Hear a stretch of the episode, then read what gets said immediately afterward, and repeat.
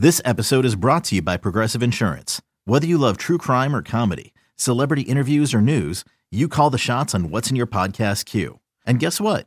Now you can call them on your auto insurance too with the Name Your Price tool from Progressive. It works just the way it sounds. You tell Progressive how much you want to pay for car insurance, and they'll show you coverage options that fit your budget. Get your quote today at progressive.com to join the over 28 million drivers who trust Progressive. Progressive Casualty Insurance Company and Affiliates. Price and coverage match limited by state law. You could spend the weekend doing the same old whatever, or you could conquer the weekend in the all-new Hyundai Santa Fe. Visit HyundaiUSA.com for more details. Hyundai, there's joy in every journey. And the reason I ask about how many quarterbacks are going to go in the top four, obviously the Lions pick six, and I think there's four that go in the top five.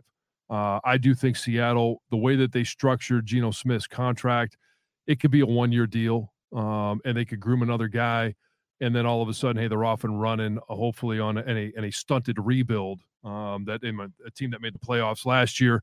Who knows what they do this year? But um, it all leads up to what the the Lions do at number six. And before we start talking about that pick or other picks in the draft, I do want to ask you following free agency. We haven't gotten to the draft yet. They addressed, they brought Marvin, Marvin Jones Jr. back. Um, so they've added a wide receiver to the room after losing DJ Chark.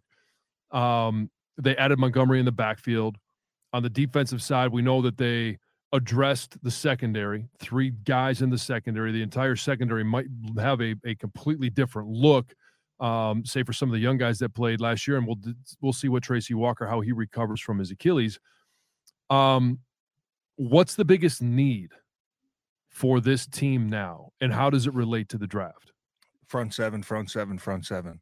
yeah, I, I, think so. I, I, think for me, it's it's being able to stop the run. Yeah, and and you can never have too many guys to put pressure on a quarterback. I but. agree with you, and I think that that starts up front, right? The better front four you have, the better success your linebackers are going to have, right? That's just a fact, yep. right? It's going to free those guys up. And uh, sometimes having an all pro linebacker doesn't really matter if your defensive line blows, can't stop anybody, yep. and is getting pushed into the linebacker's lap, right? So, uh,